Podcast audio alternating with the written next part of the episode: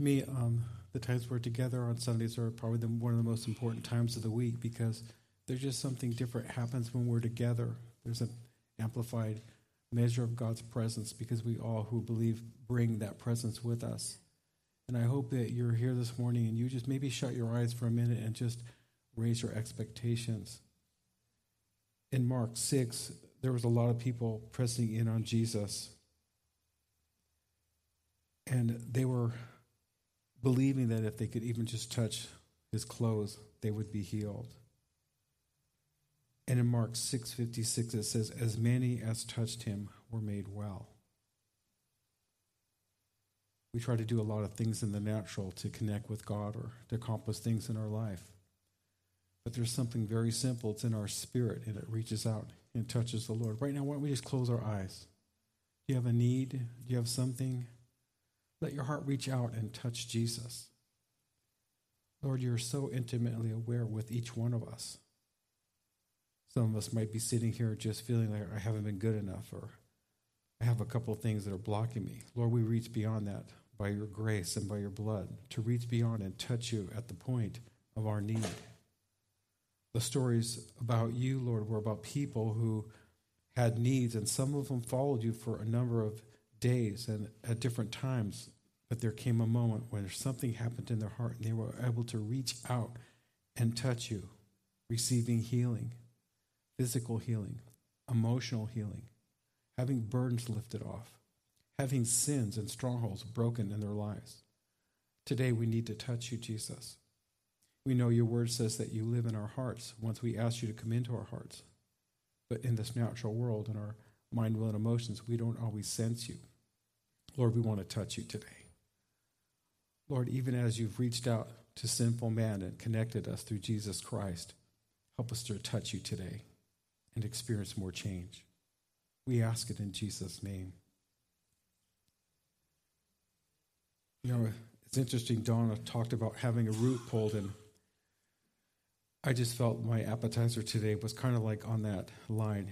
You know, in Mark 4, the whole chapter talks about the sower, and it's about sowing the seed and about the word of God coming in and finding root sometimes in places in people's hearts and in other places finding rocky soil.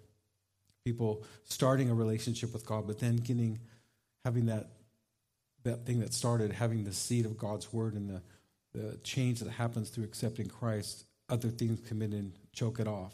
People find other priorities and life gets busy and sometimes the things that we get distracted with are not bad things, but somehow they just take the place of Jesus. And today I, would say, ask Jesus, ask the Father to teach you. Ask your Heavenly Father to teach you. and many aspects, we're involved in learning on our jobs, at school. We're always learning, trying to, uh, me, I'm always trying to learn my computer better, new phone, new upgrade on my computer. It's always like I'm starting over again.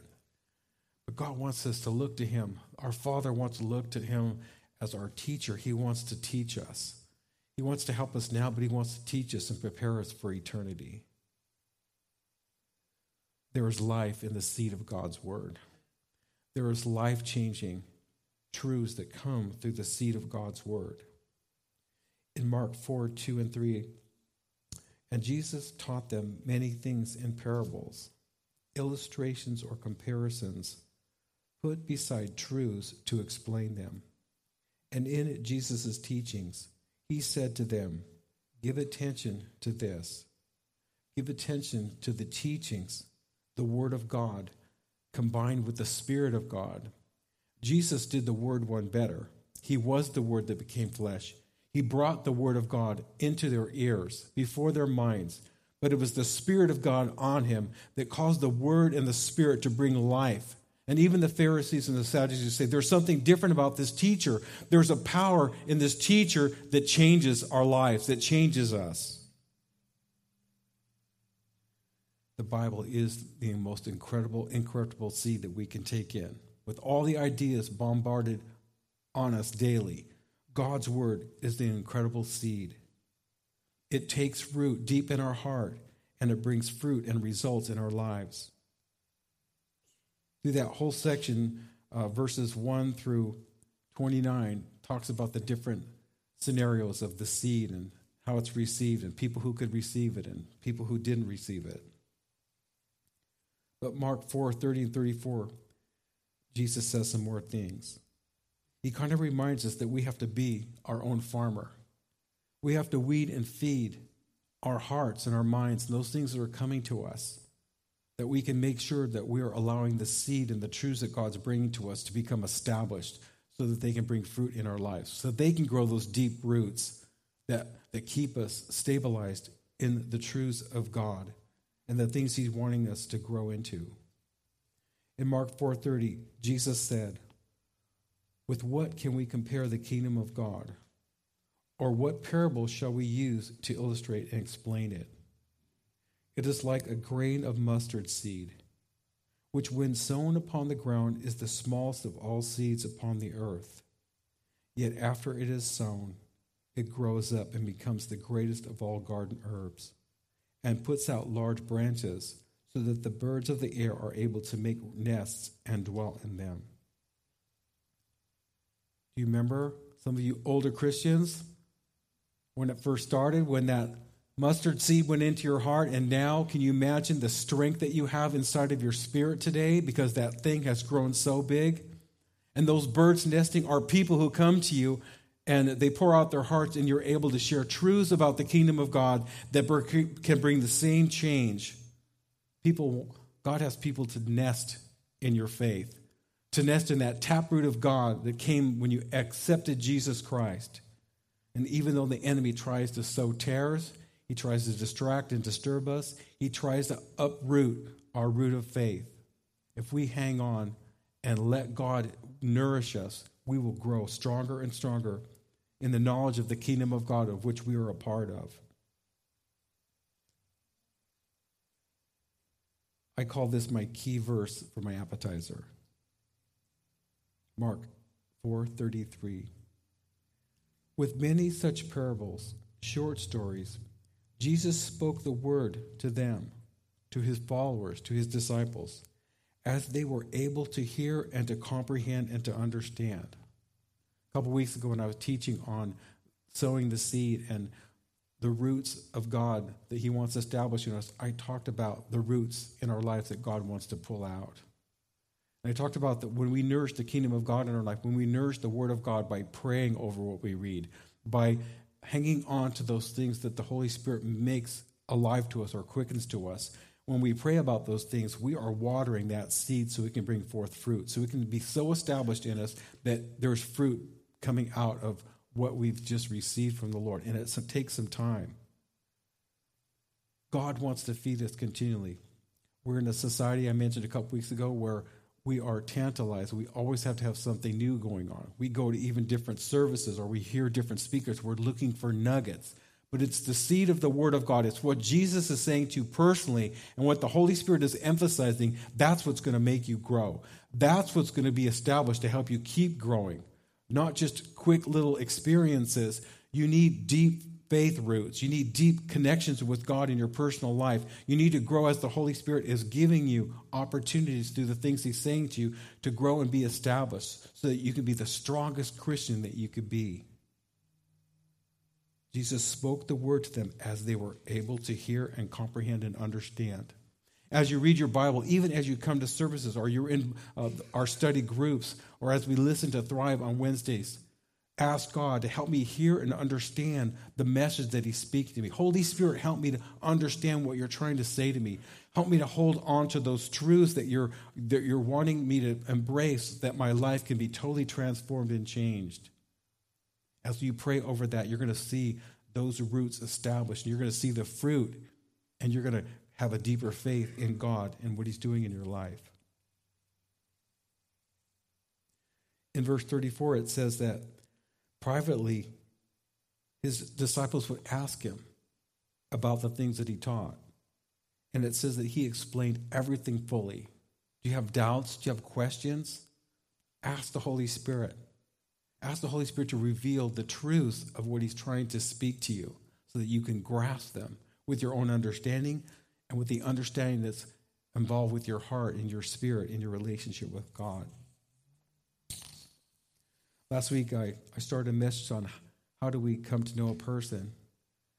And it's really us getting to know God more and more because really, He's the one person that we're to know first and foremost.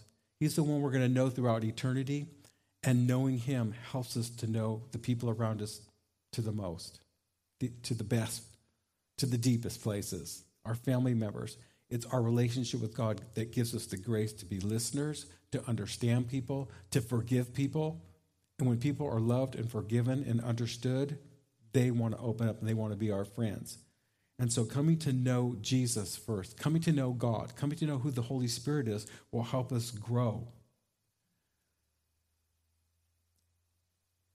Knowing on a spirit to spirit level. 2 Corinthians 5 14 through 16. I'm reading from the Amplified. The Apostle Paul wrote us For the love of Christ controls and urges and impels us, because we are of the opinion and conviction that if one Jesus died for all, then all died. And Jesus died for all so that all those who live might live no longer to, them, to themselves or for themselves, but to and for him who died and was raised again for their sake. Paul's reminding us that we're born again, we're dead to sin, we're, we're um, been crucified with him, but now we're alive to God. So we're alive to be able to know God into the deepest level, in the deepest places. Then he talks about the ability to know and be known. He goes on in verse 16 Consequently, from now on, we estimate and regard no one from a purely human point of view in terms of a natural standard of, or value. No, even though we once did estimate Christ from a human viewpoint and as a man, yet now we have such knowledge of him that we know him no longer in terms of his flesh. Jesus, when he was in bodily form. Again, it's taking the knowledge of Jesus and having it become experiential in our spiritual life, in our relationship with him. We understand from the historical standpoint that Jesus loved sinners. He came to die for them. He healed people. He fed people. He delivered people. He did miracles. That's the Jesus we read about in the Bible. But we have to ask the question how do I know Jesus today? Who is he to me personally?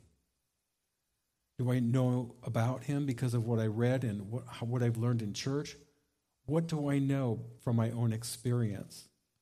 As we just kind of take a little inventory of what we know about God, it helps us to be able to grasp and get a deeper understanding of who He is to us and how we're growing in our own experience of knowing who He is.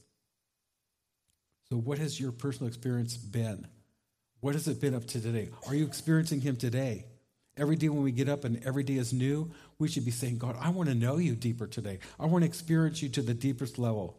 I want to forget about yesterday because it has no real value today. All I have is today in this moment. God, help me to know who you are. Reveal yourself. Help me to recognize you in this life I'm living in the natural. Help me to recognize your hand. Help me to see what you're doing around me. We've been given a great spiritual ability to know once we've been reconnected with God through Jesus Christ. In 2 Corinthians 5:17, therefore if any person is engrafted in Christ, the Messiah, he is a new creation, a new creature altogether. The old previous moral and spiritual condition has passed away. Behold, the fresh and new has come. Being born again Sometimes it doesn't seem very important to us, but asking Jesus Christ to be Lord of our life begins the transformation, begins the ability now our spirit is connected to God. He has looked at us through his son Jesus, and he doesn't see us as sinners. He sees us as children of God. He sees us with a new spiritual DNA that we have the blood of Jesus flowing over us, running through our veins, and we're God's children. So we have a relationship that's been established. He made the effort to do that for us. And now our effort is responding, just being open and vulnerable, being honest with Him, how we feel, you know, even sometimes when we feel distant, being honest with Him, getting that dialogue going so that we can develop this relationship we have through Jesus Christ. A little bit of review. Who do you know? You know, we talked about, you know, the people we know. How did it happen? How did it start? There was maybe we were introduced to someone or we introduced ourselves and relationships, friendships started. There are people that we encounter or have encountered in our life, and instantaneously something happens to us and we're instantly connected. How many know you've connected with people and it goes to such a deep level, almost automatically? That's that place that we, we have this ability to know people, and it seems strange or almost weird. But that's how God made us to be able to have those kind of connections. I think those are the levels where we have a deep heart and spirit connection.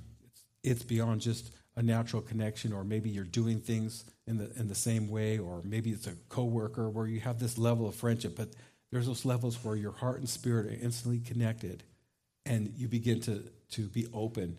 And then there's a depth because your heart is connected. There's a depth in relationship that begins to happen that is, is at the deepest level. In John six forty four, Jesus is. Uh, how he's trying to it kind of shows us how he's connecting to people and how he, he's being introduced. Jesus said, No one is able to come to me unless the Father who sent me attracts and draws him and gives him the desire to come to me, and then I will raise him up from the dead at the last day. Attraction. God uses attraction to connect us in relationship with him. And he also uses attraction to connect us in relationship with people. There's something in people that he, he uses to draw us together, especially in the body of Christ, in those connections and relationships and fellowship. You might be experiencing them even in the community groups right now where you're connecting with certain people. That's a work of God to establish just that community and the establishment of relationships that's going to keep you connected and help you be encouraged and be an encourager to those you're connecting to. So he attracts and he draws us. And then he gives us a desire to come to him. He initi- initiates this relationship with us, and then he continually uh, lets there be an attraction and a drawing so that we want to continue, continually develop this relationship with him. Sometimes maybe our attraction kind of gets a little weak. You know, we get kind of human and tired. It's okay to just pray, God, just ignite my love for you again. God, I haven't really maybe wanted to even spend as much time with you. God, will you help me? It doesn't take much to just be able to ask God to help me in my relationship. God, I want to go deeper. Forgive me for uh, ignoring you or being afraid to come to you. You know, sometimes when God begins to work in different areas, we have this little fear. We don't want to draw near Him. Sometimes He takes us into new places that we really haven't let Him be Lord yet. And it's kind of scary because we've been in control or something happened to us to cause us to put a level of control in our lives, and we're afraid of going to that next step. But every place the Holy Spirit will draw us into, He's going to bring us a freedom. A freedom from those fears that we talked about today, singing about how He sets us free from fear. He brings us a freedom from the fears about relationship, being a, under authority, whatever it is. Knowing people is scary. Knowing God is scary. But as we trust Him, that fear and those scary things break off. You know, last week we said also, we're going to pursue the one we want to know. And hopefully, what God's doing in our life is encouraging us to pursue Him, to know Him more and more deeply. Also, when we think about our need to know God and to, to be closer with Him, it all, always kind of, can kind of check us where we're at. Do we really want to be in pursuit of Jesus? Sometimes we go through seasons where He's not our first priority. We we kind of get after other things, and those things that kind of distract us from pursuing Jesus help us check, you know, our priorities. And it doesn't take a minute to say, you know, hey, I'm sorry, I got some things out of order. Help me, help me to put you first. And it's not like He's going to withhold things, but when we put God first, when we put our relationships in the right order, it, it's thing, the things that we care about seem to come to. God is a God of giving. He's a God of blessing. He's a God of, who wants to fulfill us. But it comes by just, again, aligning our priorities. In Luke 10, 22, Jesus said, All things have been given over into my power by my Father. And I wrote in here, I amplify my amplified. All things being the relational ability to know God. All things were given into his power. We know he came to reconnect us with God. We know He had to deal with our sin, but bottom line, what was that? To reconcile us to God. It was all about us coming to know our Heavenly Father, to coming into a deeper, satisfying relationship. Because we live in a world where even the closest people to us, even uh, the perfect loves in our families or in our marriages, they're not going to meet our deepest need, which is to know God. He knows us, He knows everything about us, but we're in the process of learning how to really know Him and really find that fulfillment in relationship that we all crave and long for.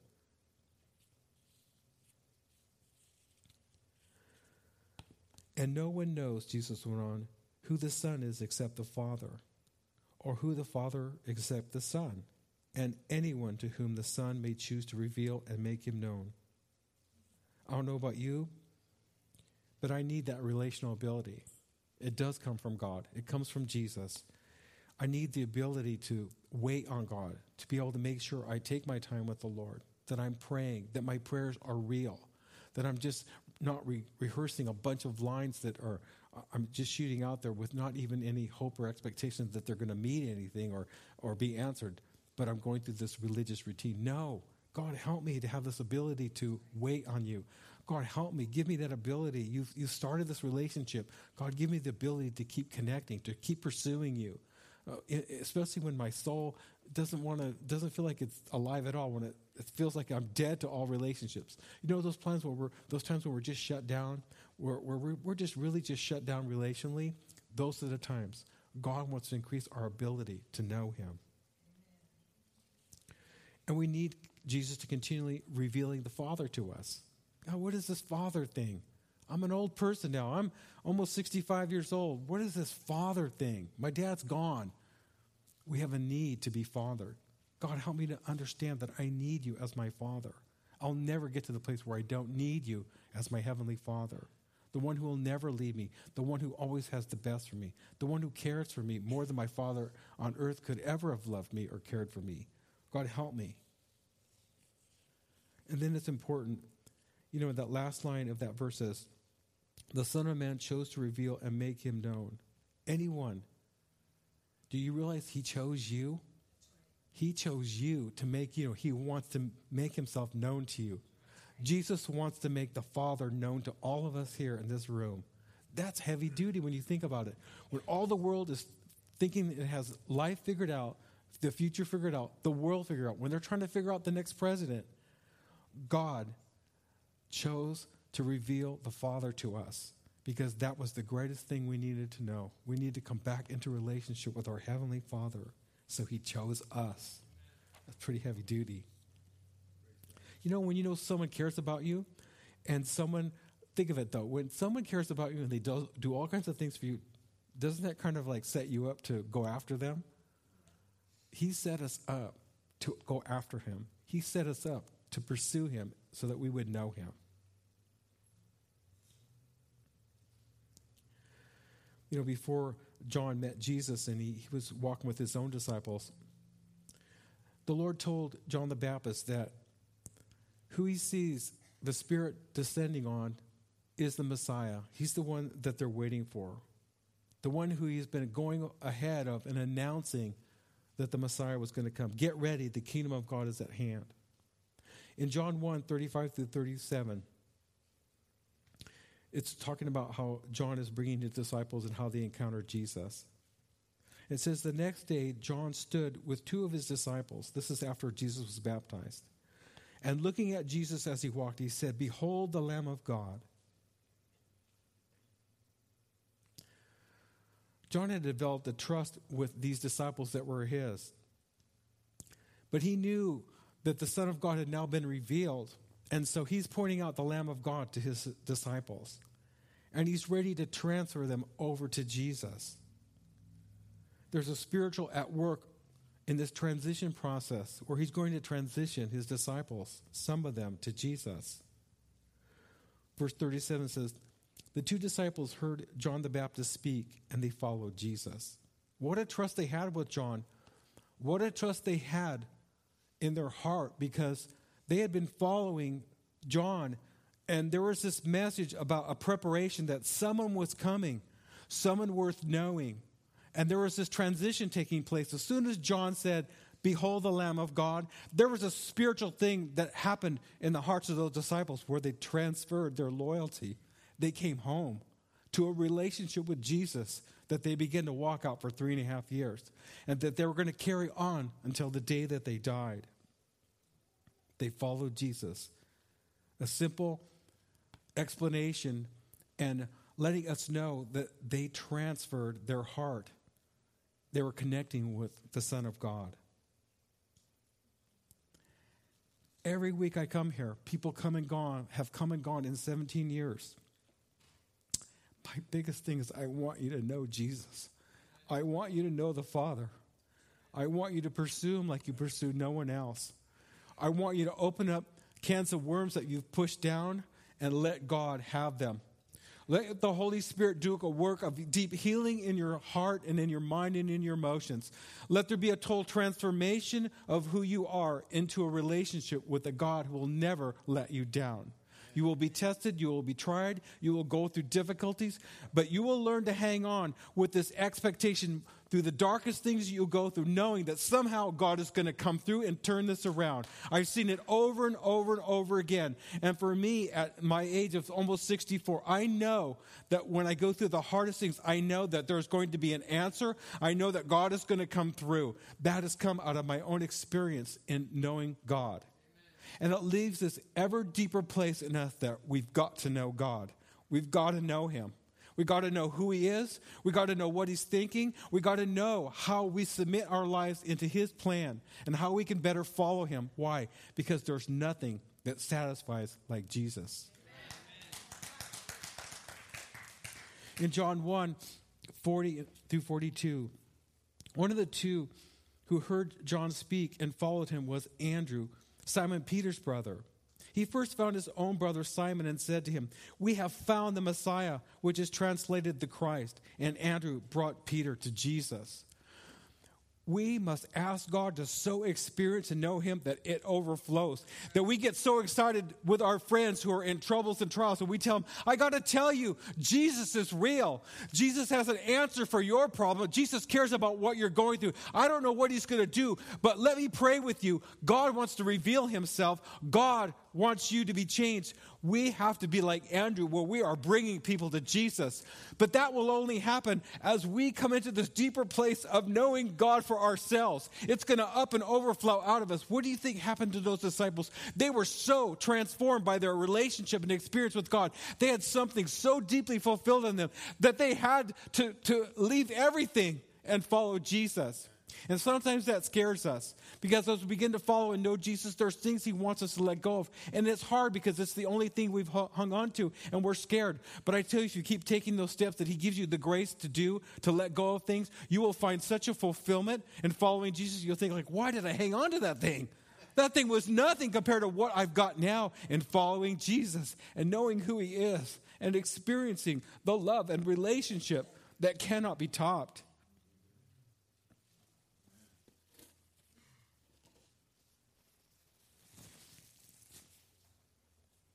When you find Jesus, you found the one you really need to know. Now, when Jesus looked at him, he said, You are Simon, the son of Jonah. You shall be called Cephas, which is translated a stone. Do you know Jesus? He knows about your future. And there are prophetic words the Holy Spirit will speak to you that will turn you around. He'll talk to you like he talked to Peter. I see a stone. I see you as a stone. I see you as a spiritual rock for people. I see you as one who's going to bring the word of God to people. When God speaks those things to us because we're we're learning and knowing Him. We're spending time growing in our spiritual sensitivity with Him. He says profound things to us that make us know that my life is so much bigger than what I think I know on my own and how I'm, I'm trying to be in control of my life. When we surrender to Jesus and continually know Him, He unfolds a deeper part of how we and what He's created us to be and, what, and the things He's created us to do. There's a prophetic impartation. That was the thing that he spoke. When he spoke that to Simon, he saw Simon in the future. And Simon connected with the God who created him, and there was something that linked with that God who created him that he could settle down and go through this process of letting who he knew develop who he was to be. Followers come to know who they follow.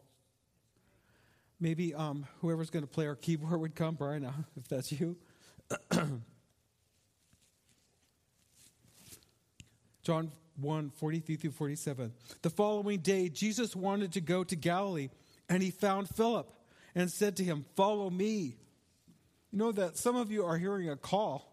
Some of you are hearing a call that goes deeper. Some of you are hearing a call to put God first and, and eventually get into ministry.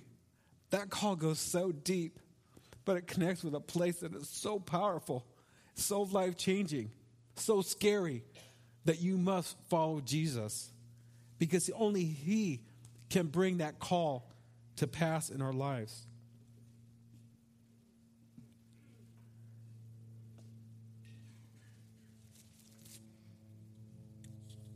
Philip found Nathanael and said to him, We have found him whom Moses in the law and also the prophets wrote, Jesus of Nazareth, the son of Joseph. Will you stand with me?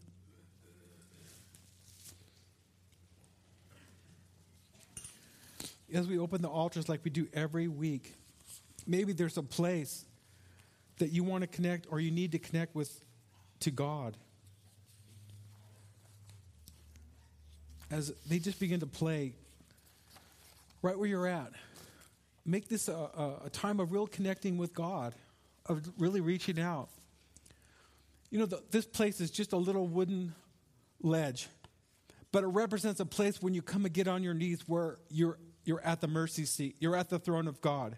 When you, when you take a step to come up here, it's like saying, I don't care what anybody else might be thinking or th- seeing if I'm going forward, but I need to connect with God. It's been a long time. I need to connect with God. Maybe you've been carrying a burden that is too big for you and you need a breakthrough. Maybe you're just downright angry and you need God to do something. You come and you say, God, here I am. It's like those people that said, I must touch Jesus. I must touch Jesus. Maybe you're here. Last week I talked about the veil. Jesus broke the veil between us and God in the temple. And heaven was connected with, with us because of what Jesus did. But I also talked last week, we have veils in our own lives. There are veils. There are life experiences. There are disappointments. There are uh, places in God where we've been disappointed, and they become the veils that separate us from our relationship with God. They separate us from the joy and the peace that God wants to give us. They separate us from the next step in our life that God wants to bring to us. Sometimes they separate us from that relationship God has for us that we're trying to get on our own. But until we connect with God and surrender, we cannot have what He really has for us. He watches, He waits. He waits for the brokenness of the heart.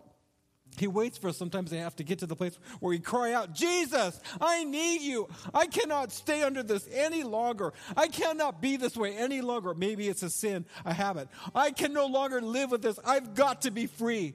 And when you come, God begins to break off those things. You get up and you leave this place with a hope, with an expectation that something is changing. Whatever you need to do in the next seven minutes, the altar is open.